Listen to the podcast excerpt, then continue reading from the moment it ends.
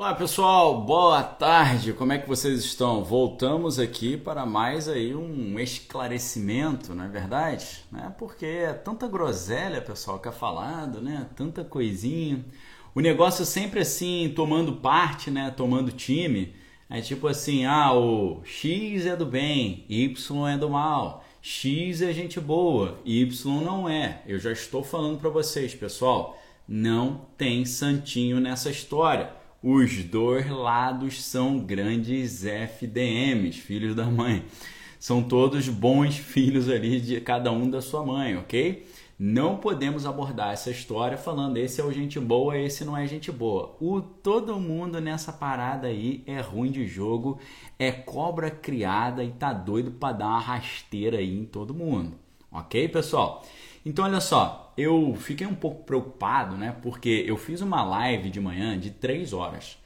E aí, dentro de uma live de 3 horas, a galera não consegue, ninguém vai, né? É difícil o cara sentar e assistir essas 3 horas. Então, o que, que eu tinha de opção para fazer? Eu poderia fazer vários videozinhos pequenos explicando cada um dos assuntos que eu abordei na nessa grande live de 3 horas mais cedo, mas eu poderia fazer uma outra live e uh, conversar diretamente com vocês, ok? Eu, eu optei por fazer essa segunda live porque se eu fizesse os vídeos que eu estava programando, e eu me programei para fazer 1, 2, 3, 4, 5, 6, 7, 8, eu teria que fazer 8 vídeos, ok?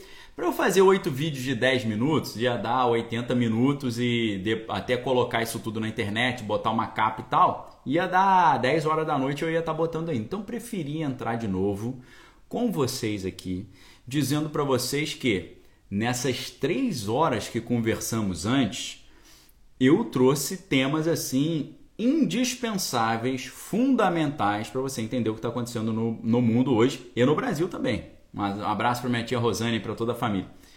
Então, nessa segunda parte, nessa live número 2, eu vou tentar trazer para vocês informações além que eu já tratei anteriormente tá bom? Então vai ser assim a nossa dinâmica. Eu vou trazer coisas complementares aos que já falamos anteriormente, ok? E obrigado aí pela, pela sugestão, tá bom? Porque no final das contas, pessoal, é, o que é legal é a nossa interação aqui também, a gente conversar. É uma espécie de conversa isso, não é? Depois a gente faz uns takes menorzinhos explicando cada ponto e tal, né? Aí deixar para deixar para sair amanhã, aí fica legal, tá certo? Soltar um monte de videozinho de 5 minutos, 10 minutinhos para vocês descobrirem, né? Por que, que começou, qual é a motivação, o que, que os americanos querem com isso, o que, que Moscou quer com isso, como é que tá a situação lá é, em Kiev, por aí vai. Então, galera, uh, nós temos aí uma série de outros assuntos interessantes para a gente abordar, ok? Primeiro assunto interessante para a gente abordar novo, que a gente não abordou antes. Primeira coisa, mais uma vez, um economista americano, Jim Rickards. O Jim Rickards ele é um autor best-seller do New York Times, ok? Jim Rickards é um autor best-seller do New York Times, o cara que tem muito conhecimento. E ele publicou nas suas redes, já tem um tempinho, ele perguntou, ele falou o seguinte: Vai ser muito interessante ver o que, que vai acontecer quando o pessoal de Moscou chegar até a capital uh, de Kiev e encontrarem os arquivos relacionados às atuações comerciais do filho do atual presidente americano, ok? Você sabe que a surpresa de outubro da corrida americana de 2020, a grande surpresa de outubro que foi trazida pelo advogado do presidente foi o quê? A grande surpresa foi que tinha um computador do filho do, do presidente americano, naquela época candidato, e nesse computador tinha um monte de coisa comprometedora, ok? Relacionada a substâncias ilícitas e por aí vai. Então, o Jim Rickards ele está perguntando: o que, que será que vai acontecer quando o pessoal de Moscou chegar até a capital Kiev e tiverem acesso aos arquivos do filho do atual presidente? Tá? E o que ele falou é o seguinte: isso é tudo o que o Big Guy realmente se importa, ok? Eles não estão preocupados com as vidas que estão ali, eles não estão preocupados com nada. Eles querem saber. Obrigado, Renata, aí pela força. Eles estão preocupados em saber é, se os caras vão achar esses arquivos, esses documentos. Quais documentos? Os documentos relacionados a a atuação do filho do atual presidente americano lá em território ali de Kiev, ok? Então isso aqui é fundamental. Você não pode esquecer que, por incrível que pareça, é só uma coincidência, deve ser, ok? Só uma coincidência o fato da encrenca no mundo hoje está sendo exatamente no país em que o filho do presidente, que é meio assim um garoto problema, tinha uns esquemas lá, ok? Beleza? Só por acaso, só por acaso. Será que eles estão querendo fazer o quê? Proteger o país para ninguém ter acesso a esses documentos? Ok? Aí está o grande interesse do vovô Amber, tiozão Amber Vision, o vovô senil, né, o vovô HH, é, deve ser a única preocupação que ele tem, ok? Obrigado, Mari Freitas, se tornou membro do canal. Lembrando, pessoal, aproveitando que a galera está chegando ainda, lembrando que eu separei um kit de estudos para vocês, ok? Um kit de estudos, olha só. Esse aqui do Miron Dolot, tá? Esse aqui vai contar a história do que já aconteceu naquela região, fundamental.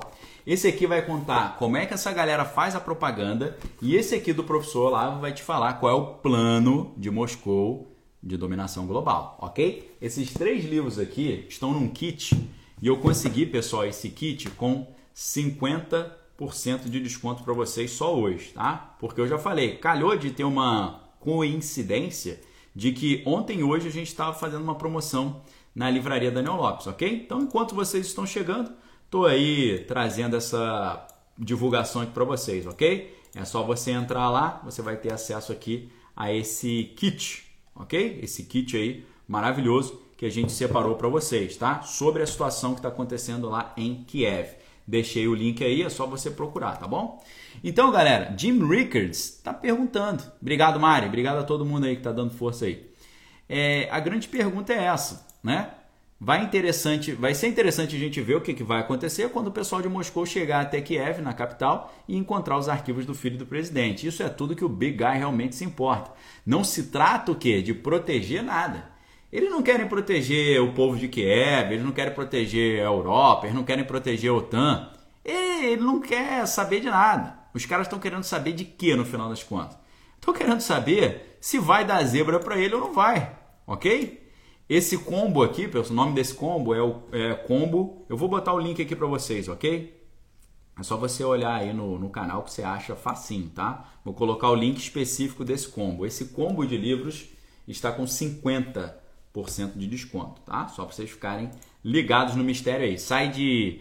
É, tá saindo com 50%, ok? Então tem que aproveitar, tá? Então a primeira coisa, os documentos do filho do presidente que estão naquela região. Beleza? Jaime, obrigado aí pela força. Não se trata de proteger nem o pessoal de uh, nem o pessoal lá uh, de Kiev e nem de proteger a ordem democrática. Não se trata nada disso. Eles querem é proteger o seu próprio lado. Eles querem proteger os seus próprios interesses, ok? No final das contas, infelizmente, é isso que está rolando, tá bom? Eu vou deixar aqui no YouTube para vocês o, o link para você. É, vou deixar fixado no topo aqui o link para vocês, ok? Fixar a mensagem no topo aqui para vocês poderem aproveitar, que é só até a meia-noite de hoje, tá bom? Então vamos lá, tem muita notícia legal aqui para a gente refletir. O que, que vai acontecer? Eles não querem proteger Kiev, eles querem proteger a famíliazinha. Eles querem proteger sua própria família. Ok, pessoal? É isso que está em jogo.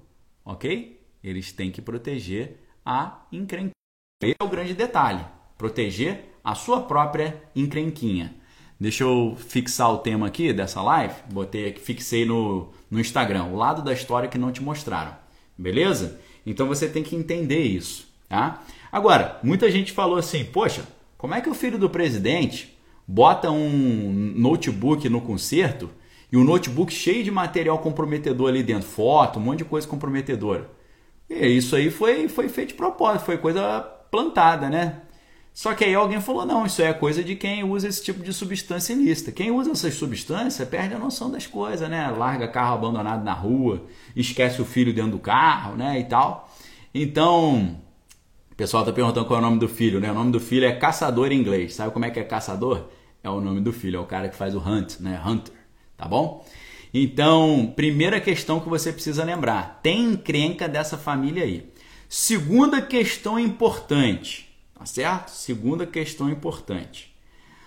O, o pessoal de Moscou está entrando num local lá da, do país de Kiev, que é um local que produz 67% do gás neon purificado do mundo, tá certo? Esse gás neon purificado é usado para fazer, sabe o que? Semicondutores, ok? Semicondutores, tá? Você acha que as coisas acontecem assim, tudo por acaso? Não tem tudo por acaso não, ok? É tudo feito bonitinho. Hoje você está vendo um grande problema no mundo que é chamada a crise dos semicondutores. Por quê? Por, em, em virtude da, da crise logística, por causa da crise logística internacional, a retomada rápida do comércio internacional depois da crise sanitária, surgiu uma crise logística. Com essa crise logística surgiu uma crise dos semicondutores. Tá? Os semicondutores eles estão em produtos importantíssimos: automóveis, eletrodomésticos, celulares, computadores. São apenas alguns dos exemplos que eu estou dando para vocês aqui do grupo de produtos que necessitam de semicondutores. E atualmente o mundo enfrenta uma grande crise nesse mercado de semicondutores, gerando ali um efeito dominó que atinge desde a fabricação desses produtos até o bolso do consumidor final, porque fica mais caro, tá bom? Então, o aumento do preço generalizado, né? O que, que causa essa situação toda de falta de semicondutores? Grande parte das montadoras de automóvel, no início da crise sanitária, elas suspenderam as suas produções nas fábricas, porque ah, é, não tinha muito mais demanda de gente querendo comprar carro, então eles diminuíram a demanda do setor por semicondutores. Então os fabricantes de semicondutores deram uma parada na produção. E aí, além disso também, a implementação do trabalho em home office né, e também do, do ensino à distância fez com que a demanda por aparelhos como computadores e celulares aumentasse consideravelmente. Quando todo mundo começou com esse negócio de trabalhar em casa, estudar em casa, eles tiveram que arrumar um computador novo, com performance melhor, um, um celular novo, também com uma performance melhor. Isso aumentou muito a demanda por esses semicondutores, ok? E 70% eh, dos semicondutores produzidos em 2020 foram direcionados para a indústria eletroeletrônica. Né? Só que aí, com a retomada dessa produção, por parte do próprio setor automotivo, a oferta de semicondutores não foi suficiente para suprir essa demanda crescente. E, infelizmente, para esse ano agora, está sendo esperada, uma, inclusive, até uma diminuição dessa demanda de semicondutores. Ok? Então, o que, que acontece? O, o mundo está numa situação muito estranha, porque pode ser que todos os produtos eletrônicos não consigam ser produzidos porque tem essa questão dos semicondutores. Então, para você ter uma ideia, a questão dos semicondutores se transformou numa grande questão, não apenas econômica, mas também geopolítica estratégica. Tá? É por isso que pode ser que daqui a um tempo não é, fique faltando é, semicondutores para automóveis. O pessoal estava com grande problema de fazer isso. Lá em São Bernardo do Campo, no, aqui no, no, no estado de São Paulo, o que, que acontece? As empresas estavam ali travadas, elas não conseguiam produzir carros. Por quê? Não tinha semicondutor. Agora chegaram os semicondutores. Você tem a Toyota, por exemplo, está trabalhando em três turnos. Estão trabalhando ali manhã, tarde, turno da noite, que é o segundo turno, e o third shift, que é o terceiro turno, que é de madrugada. Para poder dar conta da produção de carros. Ok? Então, a questão de semicondutores é uma questão crucial hoje estratégica. Né? O Bruno está falando que já está faltando. Com certeza está faltando. E essa instabilidade internacional pode gerar o quê? Pode gerar aí mais problema nesse sentido. Agora, 67% do gás neon do mundo é produzido exatamente numa região ali do, do país que está que tá tendo esse problema. Ok? 67% no mundo inteiro tá? Esse gás neon purificado é usado o quê? É usado em lasers para fazer os semicondutores. OK?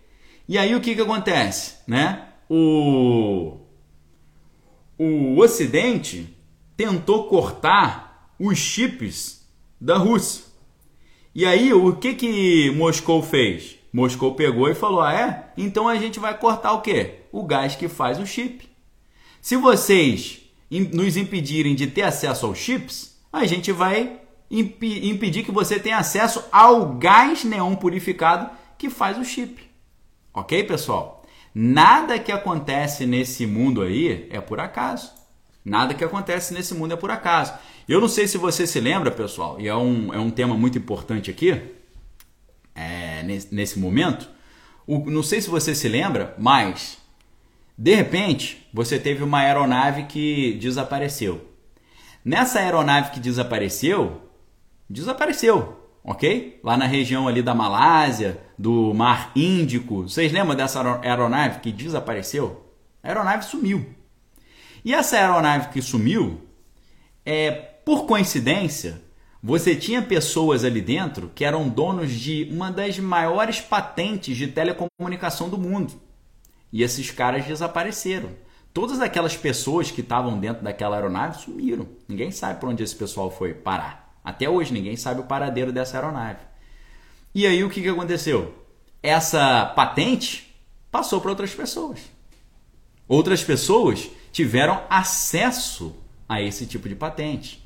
Uma patente que valia, eu creio que na época, cerca de uh, eh, 8 bilhões. Tá certo? 8 bilhões de dólares. Aí você fala assim, poxa, é. Pô, que, que pena, né? O avião sumiu. O avião sumiu, mas você. Uh, você tinha pessoas ali importantíssimas. E aí a gente pergunta: Será que alguém tinha interesse nesse sumiço? Ok? Será que alguém tinha interesse nesse sumiço? Aí depois, sabe o que, que acontece? A mesma empresa de aviação, logo depois, está passando ali na Europa, numa região que estava tendo uma encrenca, e o pessoal olhou o avião passando, achou que era avião do, do, do, do outro lado, avião é, inimigo, e simplesmente derrubaram o avião um avião comercial. Aí todo mundo falou: Poxa, por que, que eles fizeram isso? Jogaram o negócio no avião e derrubaram o avião, mas era um avião comercial. Aí todo mundo falou: ah, eles devem ter confundido. Confundido, né? Vocês acreditam que dentro desse avião tinha os cientistas mais avançados na pesquisa da solução de várias enfermidades? Vocês acreditam nisso? que, que eu estou querendo dizer para vocês, pessoal? Por que, que a encrenca no mundo hoje é nesse país em Kiev? Tem vários motivos. Um motivo, sabe qual é? Um motivo que o filho do atual presidente americano tem alguns rolos lá. Então isso tem a ver ok? O outro motivo, o mundo está numa crise de semicondutores e o mundo tentou fazer com que Moscou ficasse sem os seus semicondutores. Sabe o que, que Moscou fez? Se você me atrapalhar de ter semicondutores, eu vou atrapalhar você de ter acesso ao gás neon que fabrica o laser que faz os semicondutores. Você tira os semicondutores de mim, eu tiro do mundo inteiro. Tá certo? Então o que, que eu estou querendo dizer para vocês, pessoal? Nada é por acaso. Nada é por acaso sempre tem um interessezinho por trás, ok? Agora, pessoal, você me perguntar, Daniel, você está preocupado com essa situação toda? Eu diria para você que não, porque eu estou falando sobre isso há mais de um ano, tá bom? Eu estou falando sobre isso há muito mais de um ano. Eu, uh, um, o primeiro artigo que eu escrevi sobre isso foi em abril do ano passado, tá bom? Abril do ano passado eu já estava falando para vocês tudo o que está acontecendo hoje. Já estava falando, está tudo documentado. Tá bom? Está tudo documentado aí. Crise sanitária. Crise sanitária. Dia 23 de janeiro de 2020, eu fiz um vídeo falando de onde tinha vindo problema, como é que era, como é que tal. Quem viu, viu. Quem não viu, não viu mais. Tá bom? Dia 23 de janeiro de 2020, ninguém estava falando de crise sanitária. Eu já estava falando, conversando com vários especialistas dos maiores especialistas aqui que eu conheço, conversando com eles. E aí, você acha que esse problema lá vai vir para cá? Não, não tem problema nenhum. Você acha que tem, tem uma possibilidade de ter um problema em é, nível global? Não, uma coisa parece que é uma coisa local, né? parece que é uma coisa local, né? Pessoal, dia 23 de janeiro, eu fiz o primeiro vídeo falando conclusões que o pessoal chegou agora só no início de 2021, do 2022. Final de 2021 eles estavam falando que eu falei dois anos antes, ok? Então, pessoal, Se você me perguntar, Daniel, você está preocupado com isso? Eu diria para você que não. A não ser uma coisa que me preocupou. E é uma coisa que está acontecendo agora, nesse momento. Tá bom? Sabe o que está acontecendo agora, nesse momento? Vocês lembram aquele lugar que lá nesse país, que tem a capital como Kiev, você se lembra que nesse lugar, em 1986, teve um problema numa usina? Vocês lembram o nome desse problema? Vocês lembram o nome desse lugar? Coloca aí para mim aí no, no chat aí o nome. Começa com CH. Bota aí o nome do negócio. Começa com Sher. Sabe aquele negócio? Sher. Isso. Obrigado, galera. Obrigado, Bibi. Obrigado, Edson. Isso. Obrigado, Eduardo. Exatamente. Vocês lembram disso? Eu quero perguntar para vocês: vocês assistiram a série sobre esse assunto? Vocês assistiram a série sobre esse assunto? Ah, Daniel, série é ficção, não é realidade. Lógico, mas tem componente histórico. Eu quero perguntar: vocês assistiram a série sobre esse assunto? Eu quero dizer para vocês: você sabe onde fica essa cidade? Essa cidade fica a 100 quilômetros de Kiev, que é a capital do país onde, o, onde Moscou está entrando lá. Tá? Você sabia disso? Esse lugar aí, o Cher, Cher fica a 100 quilômetros da capital. Ok? E sabe o que está acontecendo agora, nesse momento? o, as forças de Moscou estão ali exatamente em Cher. Estão lá e conseguiram. O, o, as, as forças de segurança estavam tentando impedir que o pessoal de Moscou entrasse ali, mas eles já entraram. Sabe o que está acontecendo lá? Você não entende o que está acontecendo lá se você não assistir a série ou se você for um físico nuclear. Você não entende. O que aconteceu em 1986 naquela cidade, a 100 quilômetros de Kiev, se não tivesse uh, sido interrompido o que estava acontecendo ali, poderia destruir o planeta Terra. Poderia acabar com a vida na Terra. Você acredita nisso? Você tem noção que o que o pessoal fez para interromper o processo que estava acontecendo ali, se eles não tivessem feito isso, aquilo ali ia penetrar no solo, ia penetrar no solo, ia descer no subsolo, isso ia entrar no lençol freático, isso ia se espalhar por todo o sistema uh, de, de irrigação ali, poderia se espalhar por toda a Europa e por todo o mundo. Poderia ter levado a humanidade a uma possibilidade de sumiço da humanidade sobre a Terra, ok? E o que, que acontece? A Amanda aí está falando de livro, né? Tem livros falando sobre a voz ali de Cher, né? Ok? Então, você me perguntar, Daniel, você fica preocupado com isso?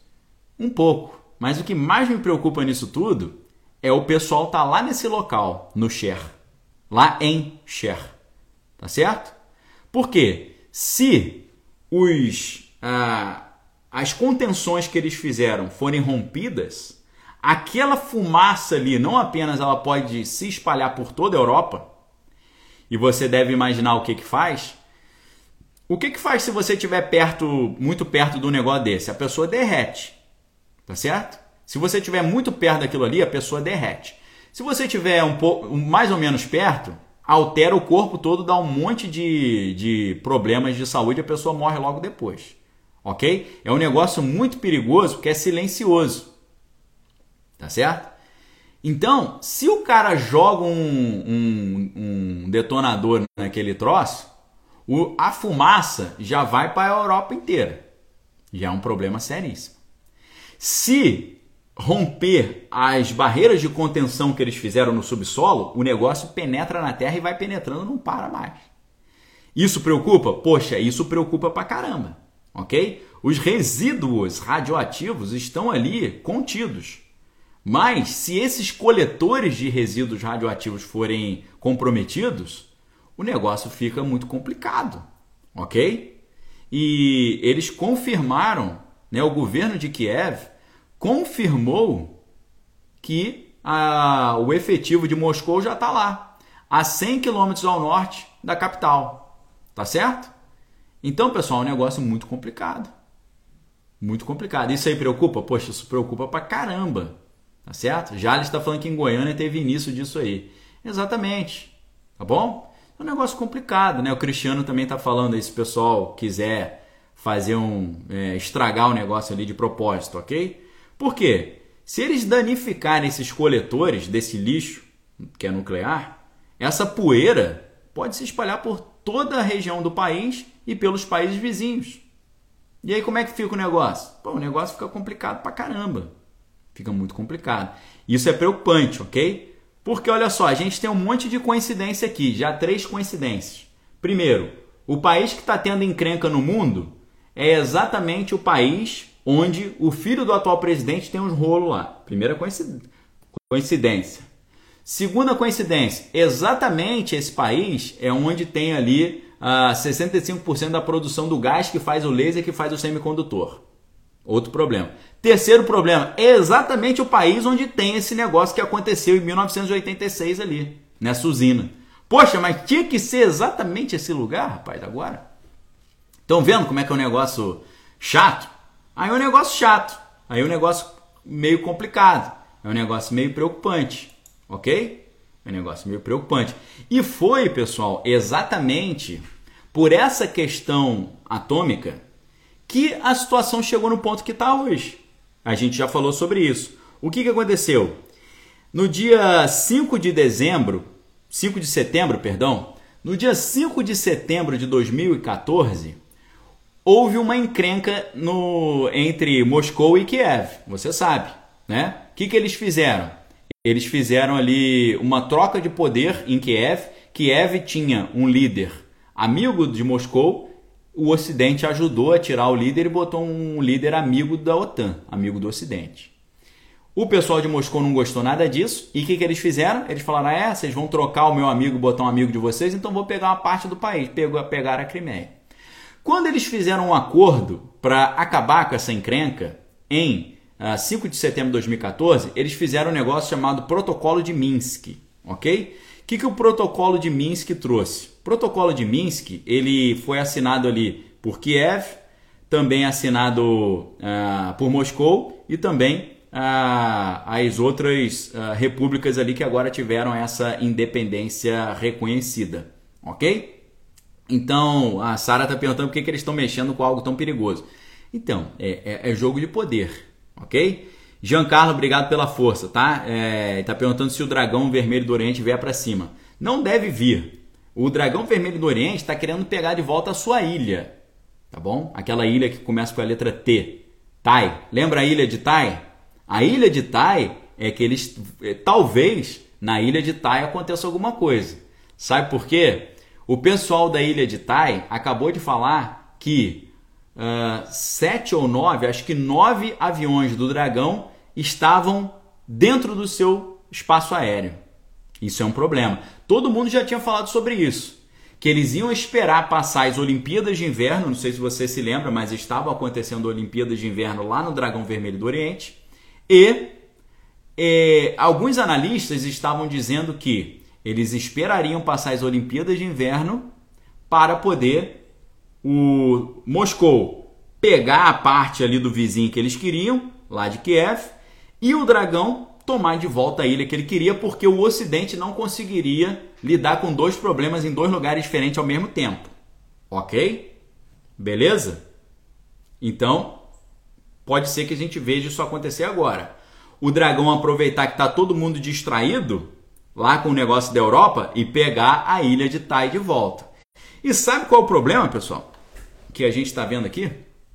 O problema é que é, sempre que tá todo mundo distraído com alguma coisa, o cara que é malicioso ele aproveita para fazer as, as maracutaias dele. Você sabe disso, não sabe, pessoal?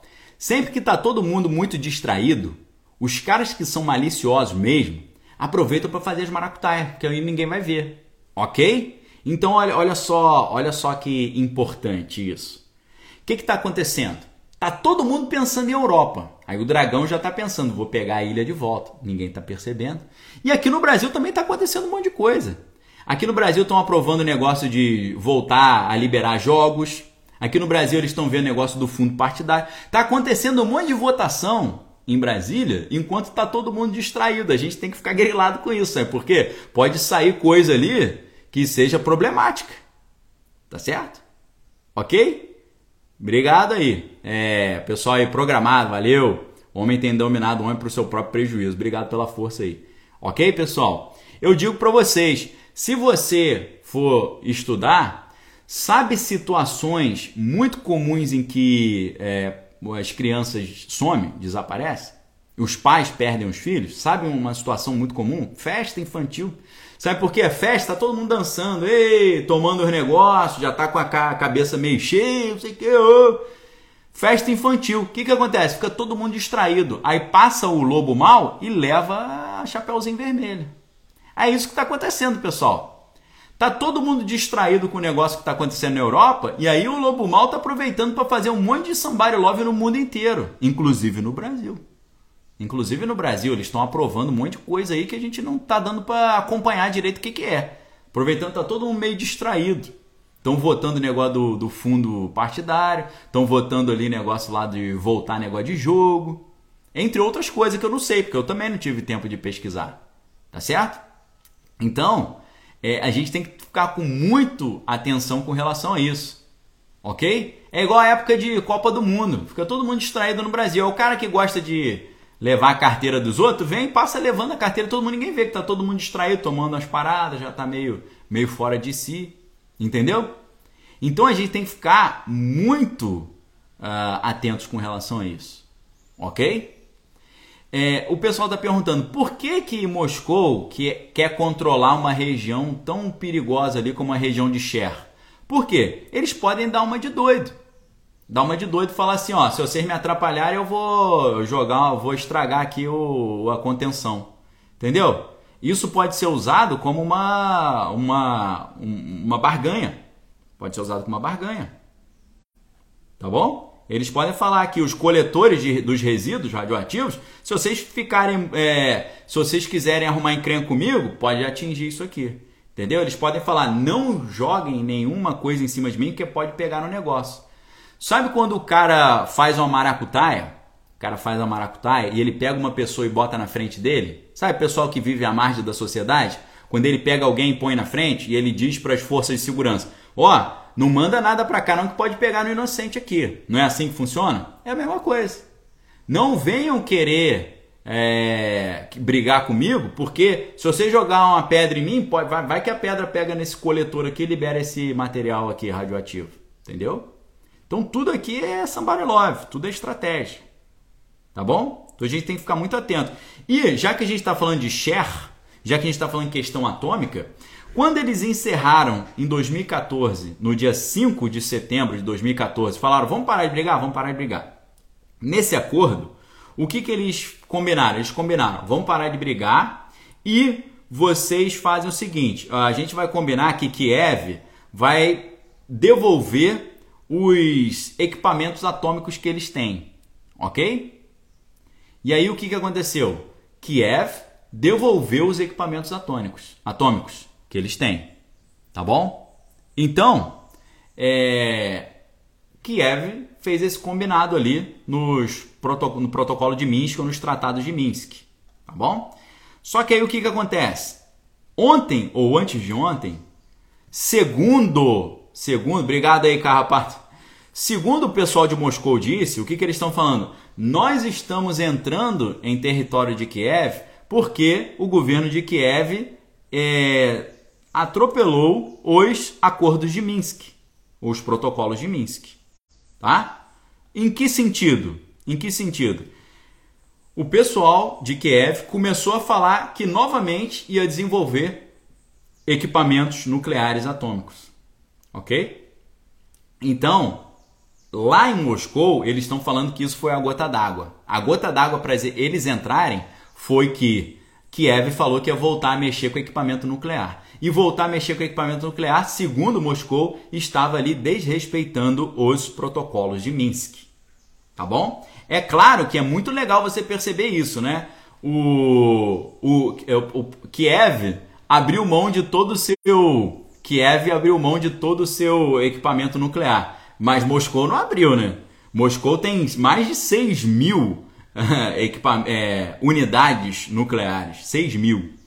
E aí tem uma coisa muito estranha que eu gostaria de falar para vocês. Aí já é um artigo meu da Gazeta do Povo que eu publiquei no dia 1 de fevereiro, ok? No dia 1 de fevereiro eu publiquei um artigo na Gazeta do Povo, inclusive fica a dica, se você quiser assinar a Gazeta do Povo, você vai ter acesso não só às minhas colunas uh, semanais, mas às colunas de vários expoentes, como Lacombe, Constantino, Fiuza, Alexandre Garcia, J.R. Guzzo, ok? Então eu vou botar aí para vocês o link para vocês assinarem a Gazeta do Povo, tá aí o link, ok? Vale a pena, um acesso aí muito privilegiado.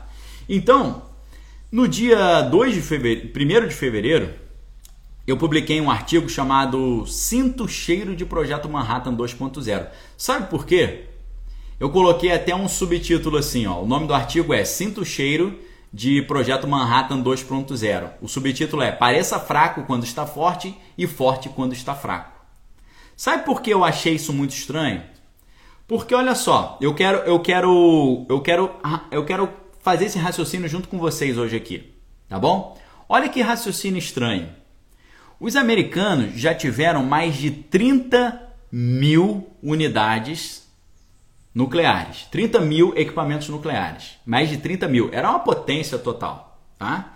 Sabe o que, que aconteceu? É... Aconteceu uma coisa muito estranha. Porque os americanos, eles reduziram essa quantidade, tá? Os americanos reduziram essa quantidade.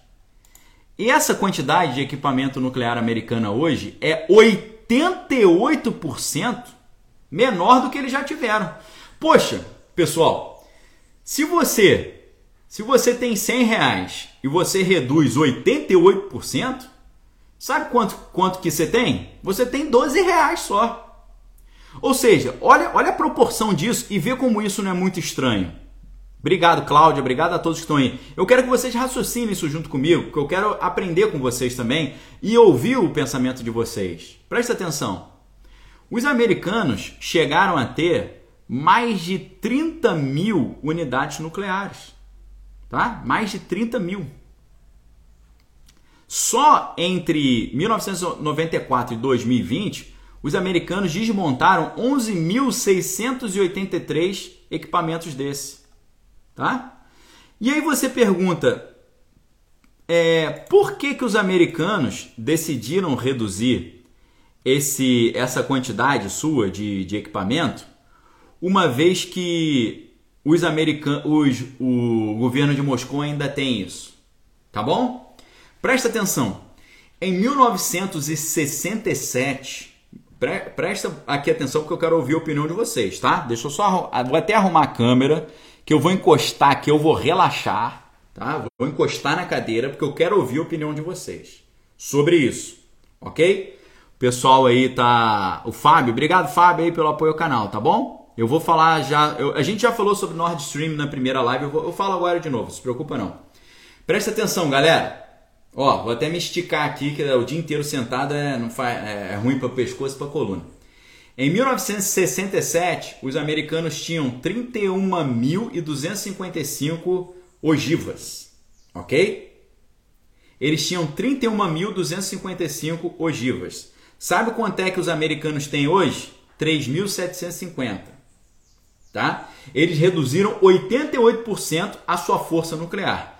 Por que, que os americanos reduziram 88% a sua força? Sabendo que o governo de Moscou não está fazendo isso. Ok? Tem alguma coisa errada. Por que, que os americanos estão se enfraquecendo e deixando o seu oponente se fortalecer? Tem algo que não se explica aí. Tem algo que está mal explicado. Porque nesse momento, Moscou é o país que tem mais ogivas, tem 6.375 ogivas. E os americanos só têm 3.750. Os americanos hoje têm a metade, ou apenas 12% do que eles já tiveram. Porque eles já tiveram 31.255, só tem hoje 3.750. Enquanto o seu arqui-inimigo tem o dobro. Por que, que eles deixaram fazer isso? É a grande questão que eu pergunto para vocês. Qual é a minha teoria? A minha teoria é o seguinte: durante a segunda grande, o segundo grande conflito global, os Estados Unidos buscavam um equipamento uma solução capaz de encerrar o segundo grande conflito mundial. E o projeto Manhattan fazia parte desse plano. E de forma totalmente secreta, eles envolveram o, a, o primeiro equipamento atômico, com poder destrutivo ali sem precedentes. Mas o sucesso dessa empreitada estava diretamente relacionado ao sigilo total. Liderados então por físicos teóricos de alta patente, como o Julius Robert Oppenheimer, que era chefe do laboratório de Los Alamos, as mentes que eram mais capacitadas da época criaram essa tecnologia que deu total vantagem para os americanos no cenário geopolítico global. Ok? Os americanos só venceram o segundo grande conflito global porque, no final das contas, eles usaram esse equipamento em 1945 por duas ocasiões lá no Japão, infelizmente. Então, essa novidade ela só foi usada em último caso. Né? Como dizia Confúcio, nunca use um canhão para eliminar uma formiga.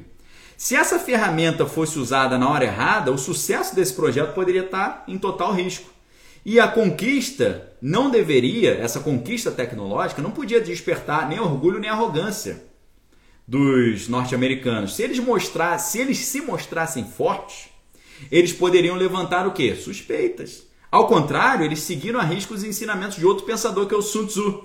Pareça fraco quando está forte e forte quando está fraco. Eu pergunto para vocês, os, os Estados Unidos estão parecendo fortes ou fracos hoje?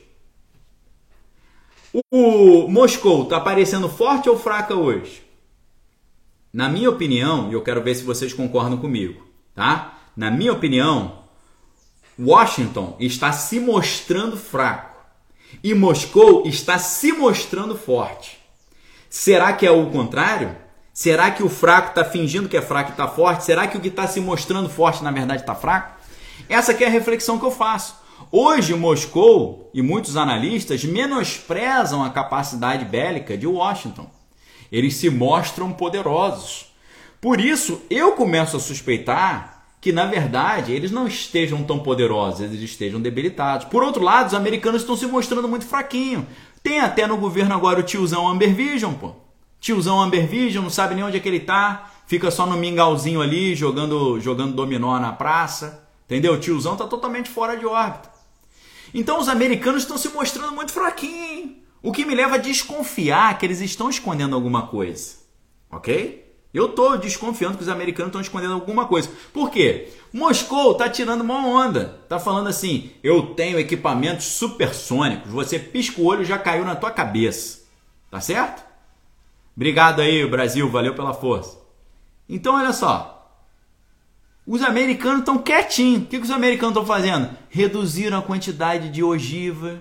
Estão com metade das ogivas. Entenderam? Estão com metade das ogivas.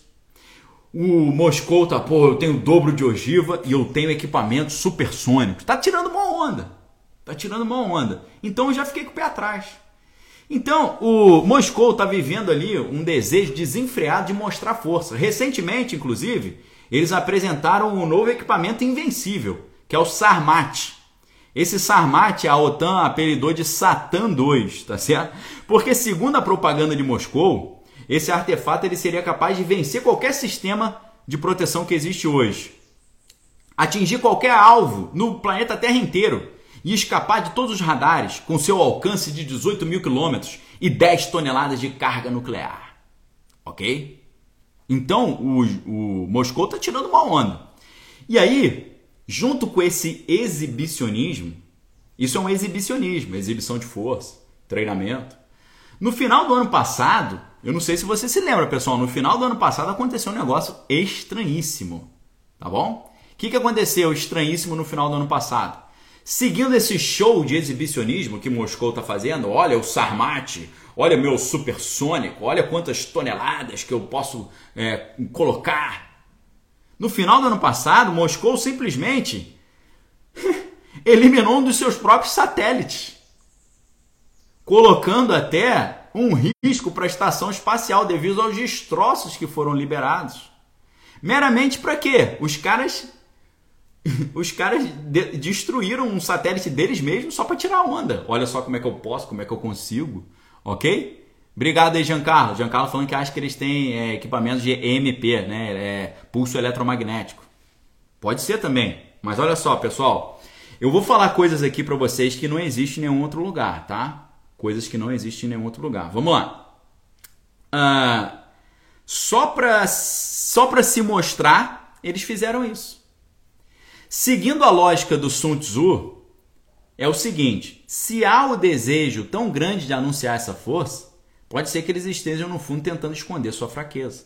Alguns podem até argumentar que não tem nenhuma debilidade, uma vez que Moscou possui o maior equipamento nuclear do mundo, a maior quantidade, que é o dobro da capacidade norte-americana. Entretanto, outros analistas argumentam que o efetivo da OTAN é astronomicamente maior.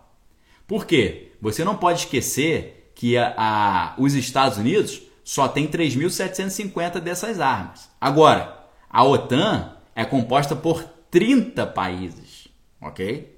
Você não pode esquecer isso. A OTAN é composta por 30 países com orçamentos e equipamentos em número muito mais elevados. Se você compara Moscou com os Estados Unidos, os Estados Unidos têm menos equipamentos nucleares, mas se comparar com a OTAN, tá certo? Primeiro ponto. Segundo, o ponto mais estranho nessa corrida toda aí é que os americanos hoje possuem, como eu falei para vocês, 80, 88% menos do que eles tinham. Caiu de 31.255 em 1967 para agora 3.750. Por que Washington? É a pergunta que eu faço aqui para você agora. Por que Washington decidiria ficar com uma capacidade atômica menor, praticamente a metade de Moscou? Isso não seria um erro estratégico? Tá? Para quem está olhando, isso é um erro estratégico. Para quê? Fala, ter menos, ter menos equipamento, se mostrar mais fraco. Para que isso? Não é muito estranho isso? Eu acho muito estranho. E eu acho que a resposta está numa sigla chamada DARPA, DARPA. Que, que é a DARPA, pessoal? DARPA em inglês é a Agência de Projetos de Pesquisa Avançada de Defesa. Ok? A palavra responde: desmontou ou redistribuiu? Desmontou. Acabou. Não, não, não tem mais. Tá certo? O Tiago está falando porque possuem equipamentos mais eficientes. Exatamente. A minha ideia é essa. E aí vem a DARPA. A DARPA é, traduzindo para português, Agência de Projetos de Pesquisa Avançada de Defesa. Foi criada quando? Em fevereiro de 1958, para fazer frente aos avanços é, bélicos de Moscou. E tem um livro muito interessante que é o livro da Anne Jacobsen, que o livro é traduzindo para português, ele não tem em português, mas a tradução em português é O Cérebro do Pentágono, uma história é, da DARPA, a agência de pesquisa mais é, oculta da América. Tá bom? Nesse livro a gente tem um relato muito interessante sobre o enfoque que esse projeto ganhou no final dos anos 80, a DARPA. A DARPA começa em 58, mas nos anos 80 ela muda de foco. Sabe por quê? Após o fim daquele período frio dos conflitos, conflitos frios que começaram depois ali, que acabou a segunda, o segundo grande conflito mundial, Washington decidiu que nunca mais permitiria que nenhum outro país contestasse a sua hegemonia. Porque o que, que acontece na época do conflito frio? Na época do conflito frio, a união dos, uh, do pessoal soviético, a união do pessoal soviético fez o quê? Quis rivalizar quis rivalizar com os americanos, tá certo? Quiseram rivalizar. E o que, que eles decidiram então a partir da década de 80? Nunca mais deixar que nenhum país contestasse a sua hegemonia. E o caminho para isso era estar sempre, à frente, sempre 20 anos à frente dos seus concorrentes quanto à tecnologia bélica. Se isso fosse verdade, poderia explicar o motivo pelo qual os norte-americanos desmantelaram 88% do seu, do seu é, reforço nuclear. A resposta seria: eles poderiam ter desenvolvido em segredo uma outra tecnologia muito mais potente e muito mais eficiente. E aí, como o sigilo é peça fundamental nesse desenvolvimento de novos artifícios bélicos, eu começo a achar que na verdade o Pentágono está se fazendo de fraco perante Moscou, porque eles estão seguros com certas novidades que o mundo ainda desconhece. Por isso eu falei que eu sinto um cheiro de projeto Manhattan 2.0. Assim como a humanidade só reconheceu só conheceu essa nova tecnologia atômica no final de 1945, eu creio que a gente só vai conhecer essas novidades, se é que elas existem, na situação de um risco real de grande conflito no cenário internacional. Ok? Eu espero, claro, que o mundo não chegue a esse ponto. Inclusive, pode ser que os norte-americanos estejam realmente fracos e mal administrados, né? com um governo incompetente e um líder senil. tá? E sem um Dr. Manhattan para ajudá-los ali no final das contas. E no final das contas eu também nem sei o que é pior, né? Eles terem esse equipamento ou não terem. Então, pessoal, o que, que a gente está vendo nessa história toda? A gente está vendo que é, o que Moscou está dizendo é eu só estou fazendo isso com o país vizinho porque os Estados Unidos quiseram botar um monte de equipamento bélico no país vizinho apontado para mim. É a mesma coisa que eu pegasse ali na borda do, dos Estados Unidos da América, nos países que fazem fronteira, e colocasse um monte de coisa apontando para a capital deles, ok? Então eles estão falando, nós somente estamos nos defendendo. E aí, o que, que eles estão fazendo? Estão dizendo, nós estamos fazendo um serviço cirúrgico, tá? O que que está, o que que tá diante de, o que que está sendo alvo ali de problema hoje no território ali, né, no país comandado em Kiev. O que está acontecendo? Eles estão indo para cima de bases bélicas, ok? Bases bélicas, é, transmissões de energia e transmissões de internet, ok? Então, quem mora perto de ajuntamentos bélicos, bases, bases de Kiev, quem está perto de uh, transmissões de energia, linhas de transmissão de energia. E também quem está perto de uh, quem está perto de transmissões de internet tá vendo a coisa ficar estranha. O negócio tá, tá se aquecendo ali, ok? Então é, é isso que eles estão fazendo. O que, que eles estão dizendo? Nós não estamos fazendo mal para ninguém. A gente está só tirando deles a força bélica a força de produção de energia elétrica e a força de produção de a força de produção de, uh, de transmissão de internet, ok? Eles estão dizendo isso. Então, nós estamos usando uma técnica shock and awe, que é uma técnica de serviço rápido, e nós estamos indo pontualmente no serviço, ali naqueles serviços que a gente uh, precisa fazer. Eles estão usando um preceito eles estão usando um preceito ali, que é um preceito do uh, antigo do, do, do, direito internacional, que é o direito de responsabilidade de proteger. O que, que é a responsabilidade de proteger? Responsabilidade de proteger, ou R2P, né, Responsibility to Protect, é um compromisso global endossado pelos membros ali da, das Nações Unidas em 2005, né, para impedir qualquer tipo de uh, maldade sendo feita contra populações. Então, o que que o Moscou está argumentando agora? E esse argumento você não vai ver na grande mídia, porque a grande mídia está totalmente só falando contra Moscou, tá bom? Então, uh, o que a gente, é, o que a gente está vendo aqui? Uh, nós estamos vendo que o argumento de Moscou é nós estamos atuando para proteger as populações de origem uh, no mesmo povo eslavo de Moscou que habitam nessas regiões, nessas, nessas duas repúblicas ali que a sua independência foi reconhecida. Então nós estamos usando o preceito da responsabilidade para proteger. Eles dizem que eles estão entrando ali para proteger os cidadãos que estavam debaixo de um peso do Estado de Kiev. Esse é o argumento deles. E realmente, né, desde 2014 até agora, cerca de 14 mil pessoas nessa região ali bateram as botas. Mas é claro que bateram botas pessoas de Kiev e bateram botas pessoas pró-Moscou. Bateu bota gente dos dois lados, ok? Por isso que eu estou falando para vocês, não tem santinho nessa parada. Mas esse é o argumento que Moscou está usando agora, tá bom? E aí, o que, que a gente está vendo agora nesse exato momento? Moscou está dizendo para Kiev: se você se render, eu paro o negócio, ok? Se vocês se renderem, a gente interrompe. Tá bom? Quais são as condições dessa rendição? As condições é vocês nunca mais entrar, é, pensarem em entrar na OTAN e vocês também se desmilitarizarem, ok? As condições que Moscou está colocando são essas. Vocês vão se desmilitarizar, tirar todo o equipamento que o Ocidente deu de presente para vocês, e o segundo passo é vocês esquecerem negócio de entrar na OTAN. Sabe por quê, pessoal? A OTAN, que é a Organização do Tratado do Atlântico Norte, ela tem um preceito. E esse preceito é: mexeu com um, mexeu com todos. Você já deve ter ouvido esse preceito em algum lugar, né? A galera falar isso.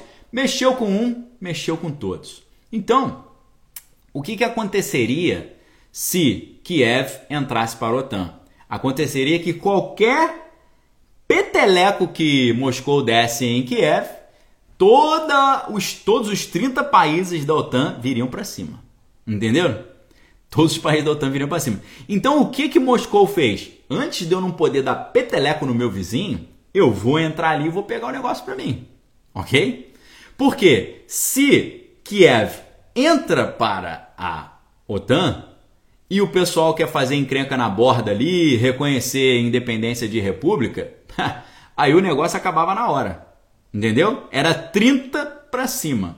É claro que se os 30 da OTAN vierem para cima de Moscou, é muito provável que Moscou é, faça, faz, faça uso das suas alianças. E eu não sei se vocês perceberam, né? Teve um negócio aí que eu disse para vocês. Eu falei que o que muitos analistas estavam falando era o seguinte: terminando as Olimpíadas de inverno, vocês perceberam? As Olimpíadas de inverno aconteceram lá no Dragão do Oriente. Ninguém falou sobre isso no Brasil. Vocês perceberam? Teve assim um silêncio total sobre isso, né? Silêncio total. Quando uh, Kiev, quando aconteceu essa Olimpíada, não passou em lugar nenhum. A Olimpíada acabou esse fim de semana e ninguém falou nada, ok? Então foi exatamente isso, pessoal. Hoje é o que? Hoje é quinta-feira. As Olimpíadas de Inverno, elas terminaram agora, tá bom? E essa, essas profecias, é, ou essa análise que estava sendo feita, ela foram feitas três profecias. Só, duas já se cumpriram, ok? Então, olha o que olha, olha o que tá sendo estava sendo falado. Preste muita atenção nisso. Assim que terminarem as Olimpíadas de Inverno, que o Ocidente silenciou, ninguém falou sobre isso.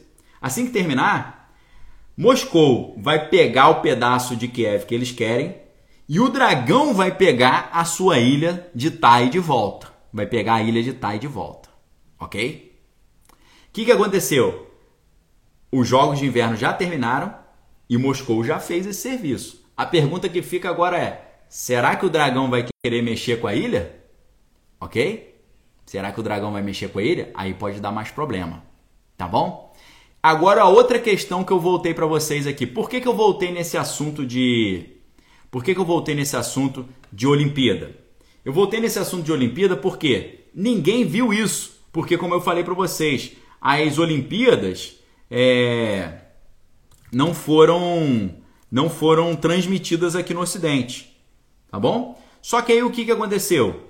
Houve uma abertura da, na abertura das Olimpíadas de Inverno, lá no Dragão do Oriente, o que, o que, que houve? Houve ali uma, pre, a, houve uma presença do líder de Moscou lá. Tá certo? O líder de Moscou esteve presente. E nesse, presen nesse evento, qual a notícia que saiu? Olimpíada de Inverno, líder de Moscou dorme durante a entrada. Aí virou meme, entendeu? Essa é a notícia que eles colocam. Mas sabe qual é a notícia? No, na inauguração das Olimpíadas de Inverno lá no Dragão Vermelho do Oriente, o líder de Moscou foi para lá e eles fizeram um acordo. Eles estabeleceram um acordo, ok? Então isso preocupou muito o mundo, ou pelo menos os analistas, ou pelo menos quem está atento. Esse acordo envolve acordo comercial, mas envolve acordo de ajuda mútua também. Então, o que está acontecendo agora?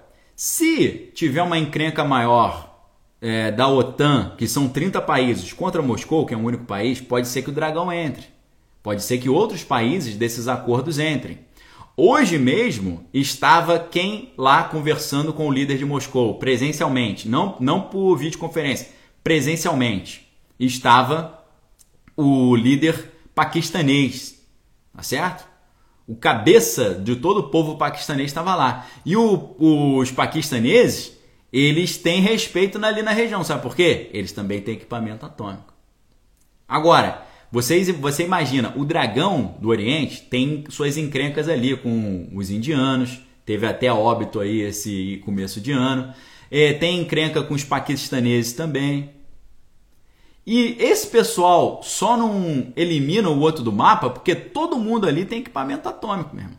Se não tivesse equipamento atômico, É isso que está acontecendo hoje com Kiev. O que, que eles fizeram com Kiev em 2014? Kiev, vamos fazer o seguinte: me devolve todo o seu equipamento atômico. Kiev falou, tudo bem, devolveu. Sabe o que, que aconteceu? Agora está todo mundo desrespeitando Kiev, porque eles não têm mais esse equipamento. É isso que acontece. É assim que acontece, ok? Então, nós estamos vendo ali uma situação que ela pode acabar amanhã, mas pode dar uma zebra do negócio crescer, ok? Pode dar uma escalada. Por enquanto, qual é a resposta do Ocidente? Qual é a resposta do Ocidente? A resposta do Ocidente é: nós vamos fazer sanções comerciais, ok? Sanções comerciais. Mas sabe qual é o problema? As sanções comerciais já são coisas muito antigas que acontecem com Moscou e o Moscou já se blindou das sanções comerciais. Sabe por quê? As sanções comerciais, elas as sanções comerciais, elas já acontecem há tanto tempo em Moscou que eles já montaram o plano B. Qual que é o plano B?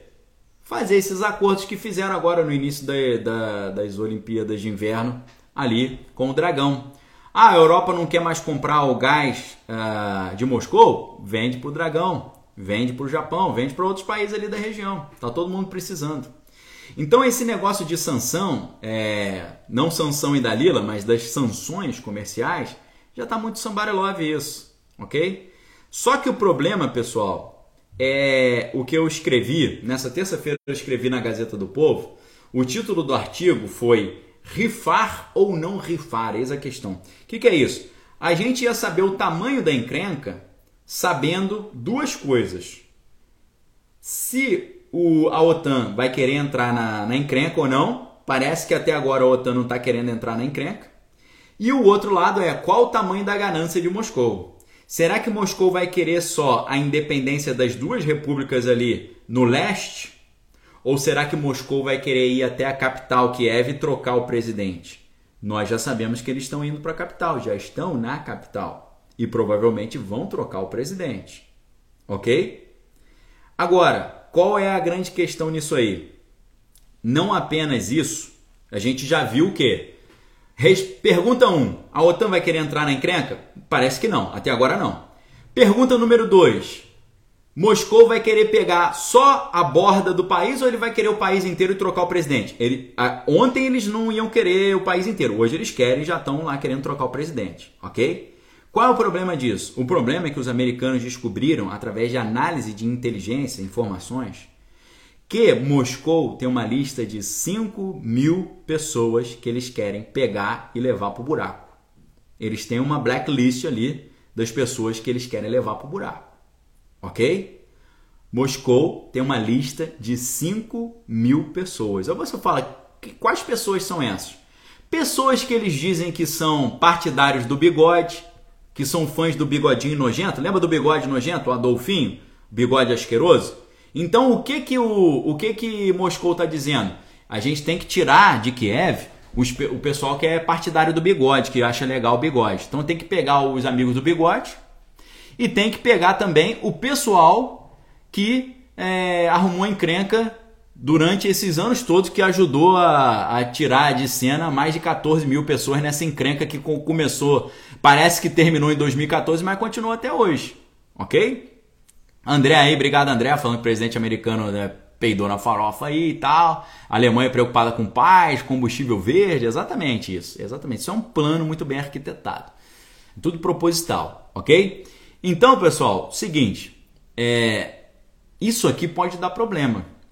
Por que, que isso pode dar problema? Poxa, é, Moscou já conseguiu aí o preço do, do petróleo já subiu intensamente. Isso é muito bom, porque eles têm uma reserva gigante de petróleo. O preço do gás natural já subiu pra caramba, muito bom para Moscou também. Moscou já conseguiu também que o preço do ouro subisse, muito bom também para Moscou, porque eles têm uma quantidade enorme de ouro. Então, assim, é, Moscou já conseguiu com essa encrenca toda bilhões de dólares aí de, de dinheiro que entrou para eles, beleza? Além disso, reconheceram a independência das duas repúblicas lá. Além disso, estão já na capital Kiev. Além disso também, provavelmente, pelo que a gente está vendo, de jeito nenhum Kiev vai entrar para a OTAN como eles queriam. E muito provavelmente eles vão desmilitarizar o país como eles já fizeram. Por quê? O que o pessoal já tirou de cena de base e de equipamento bélico, pô, não tá no gibi, né? Os caras soltaram equipamentos ali que são teleguiados de precisão, o negócio vem voando lá de longe e vai certinho ali na base. Pô, vai certinho na produção de energia elétrica. Pô, vai certinho ali na, nas redes de transmissão de internet. Pô, eles já eliminaram boa parte da, da força de resistência de Kiev. Tá bom? Vanderlei, obrigado pela força aí. Então, assim, o que, que esse cara quer mais? Ok? O que, que o líder de Moscou quer mais? O líder de Moscou quer pegar esses 5 mil caras. Ele está correndo atrás desses 5 mil caras. Eles têm uma lista agora desses caras.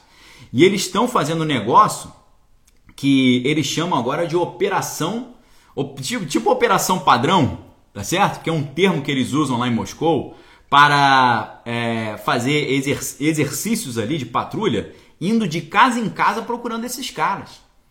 Então o que eles estão fazendo agora é isso. Eles estão ali indo de casa em casa procurando esses 5 mil caras que eles querem tirar de cena. Tá certo? E é um negócio muito complicado isso aí. Essa, essas operações no meio militar se chamam Mapping Up Operations, ok? Mapping Up Operations são uh, operações ali em que eles estão procurando os remanescentes que eles querem tirar de cena, tá certo? Numa campanha bélica, né? Como é que funciona essa Mapping Up Operations? Mopping Up Operations, então, é uma operação que acontece depois de um conflito para erradicar as forças ou instalações restantes do inimigo. Então, é, o que eles estão fazendo no momento é mopping up. E essa mopping up, ela pode fazer o quê? Ela pode, pô, como é que o cara entra no país dos outros e quer pegar 5 mil pessoas e levar embora? Entendeu? Negócio complicado. Negócio complicado. Isso aí pode gerar uma repercussão bem negativa dentro do cenário internacional, ok? Pode dar uma repercussão bem negativa. Agora, é, Será que vai dar? A gente não sabe, ok? Glauber, obrigado pela força. Né? A, a galera, toda essa galera tá por trás disso. Basta você ver que até a família Bush apoiou esse. A, a, a, oh, a gente sabe que Bush era republicano, né? E Bush sendo republicano e o, o Donald, o loirão, sendo republicano, eles não apoiaram republicano, né? eles apoiaram o João Balde lá, tá certo? O tiozão Ambervige. E Uh, o G7 está reclamando, falando para Moscou, pare com isso e tal. Então eles estão lá reclamando. Agora, a grande questão que a gente precisa ver é o seguinte: é, vai sobrar para a gente isso, tá certo? Como essa situação lá pode sobrar para a gente? A gente já falou sobre isso mais cedo, mas eu vou falar novamente, tá bom? Como é que pode nos atrapalhar aqui? Primeiro, petróleo e gás, né? O preço do petróleo nessa quinta-feira, dia 24, ele superou os 100 dólares pela primeira vez em mais de sete anos. E qual é a grande questão? Moscou é um dos grandes produtores de petróleo. E uma, um conflito generalizado vai afetar esse mercado, fazendo o preço ficar muito mais alto, o que é bom para Moscou e muito ruim para nós, ok? Crossbone, obrigado aí. E as sanções impostas pelos americanos e pela União Europeia podem pressionar ainda mais o, o preço da energia, seja não só de forma direta, quanto de forma indireta, ok? E além disso, preço dos alimentos. A gente, essa questão eu não falei na live mais cedo, tá bom? Ah, o Mário, obrigado Mário aí, falando do, das exportações de grãos. Exatamente. O que acontece, pessoal? A gente falou na primeira live, nós falamos extensamente sobre segurança alimentar, tá bom? E tem uma relação entre essa situação que está acontecendo na Europa e o preço do, do, do, do, dos alimentos aqui no Brasil, tá? Antes de eu entrar nesse, nesse tema, eu gostaria de lembrar quem chegou depois que só hoje a gente está com uma promoção inacreditável na livraria Daniel Lopes, ok? A gente está com um desconto de até 60% e eu montei para vocês um kit específico sobre essa situação que a gente está vendo lá agora, tá? Esse kit específico sobre o que está acontecendo ali, Moscou, Kiev e Washington, tá bom? É o combo Moscou, Kiev, Washington. Esse combo são três livros com 50% de desconto. O livro do Miron Dolotti sobre a situação terrível que aconteceu lá, você está vendo aqui. Essa palavra não dá para falar aqui. Ah, o livro Os Estados Unidos e a, a, Nova Ordem, que, vai, que é do professor Olavo, né, o debate lá com Alessandra Dugin. E o livro também ah, sobre a KGB. Tá? Esses três livros para você entender o que está acontecendo, só hoje 50% de desconto. Sem falar nos meus livros, ok, pessoal? Estou fazendo um jabazinho aqui, né? Poxa, trabalhador é digno do seu salário, né? Meu livro Manual de Sobrevivência do Cristão, meu livro Manual de Sobrevivência Conservador. Se você comprar separado, 45% de desconto. Comprando os dois juntos, 52% de desconto, ok? Imperdível. Além disso, a Daniel me indica 12 livros aí legais para comprar. Os 12 livros do Clube de Leitura Daniel Lopes, ok? É, esse aqui sobre Descartes, esse aqui do Ponerologia, esse sobre Maquiavel, 1984, esse sobre o, a questão do Estado, Albert Nock, esse do Mises, esse do C.S. Lewis, esse aqui do Sertilange, todos esses livros aqui com descontaço inacreditável para vocês, ok? Então é isso, vamos lá. A situação para o Brasil. No Brasil a gente tem o que? A gente tem é, preço de combustível, mas também dos alimentos. Por quê, pessoal? Aquela região que está na encrenca, tá? Aquela região que está na encrenca ali, Moscou e Kiev, essa região é responsável é, por uh, é, 30% do trigo produzido né, no planeta, ok? Eles são responsáveis por 30% da exportação de todo esse trigo produzido no planeta. Kiev vende 17% do milho no mercado mundial que é um peso muito relevante, ok? Apesar de ficar atrás dos Estados Unidos, do Brasil e da Argentina, Kiev vende 17% do milho de todo o planeta, ok? 17%. E os dois juntos, Moscou e Kiev, são responsáveis por 30% de toda exportação de trigo no mundo. Isso aí pode fazer o quê? Pode fazer com que a questão uh, do trigo fique mais cara aqui. O trigo ficando mais caro, os alimentos ficam mais caros. O milho ficando mais caro, é, atrapalha até a produção pecuária, porque na pecuária você tem ali animais que acabam comendo milho.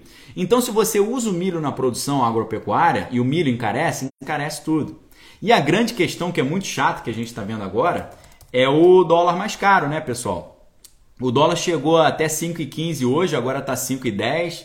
Eu não sei como é que vai estar, tá, mas o dólar terminou ontem, quando a gente foi dormir, o dólar estava, pessoal, R$ reais cravado. Entenderam? Renato Ferreira falando da questão dos fertilizantes, do potássio. Fertilizante eu não vou entrar nisso porque a gente já entrou na, na live da manhã, ok?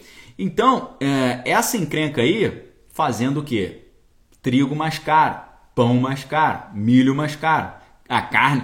Se o, o porco come o milho, a carne do porco vai ficar mais cara. Então, carne mais cara também, ok?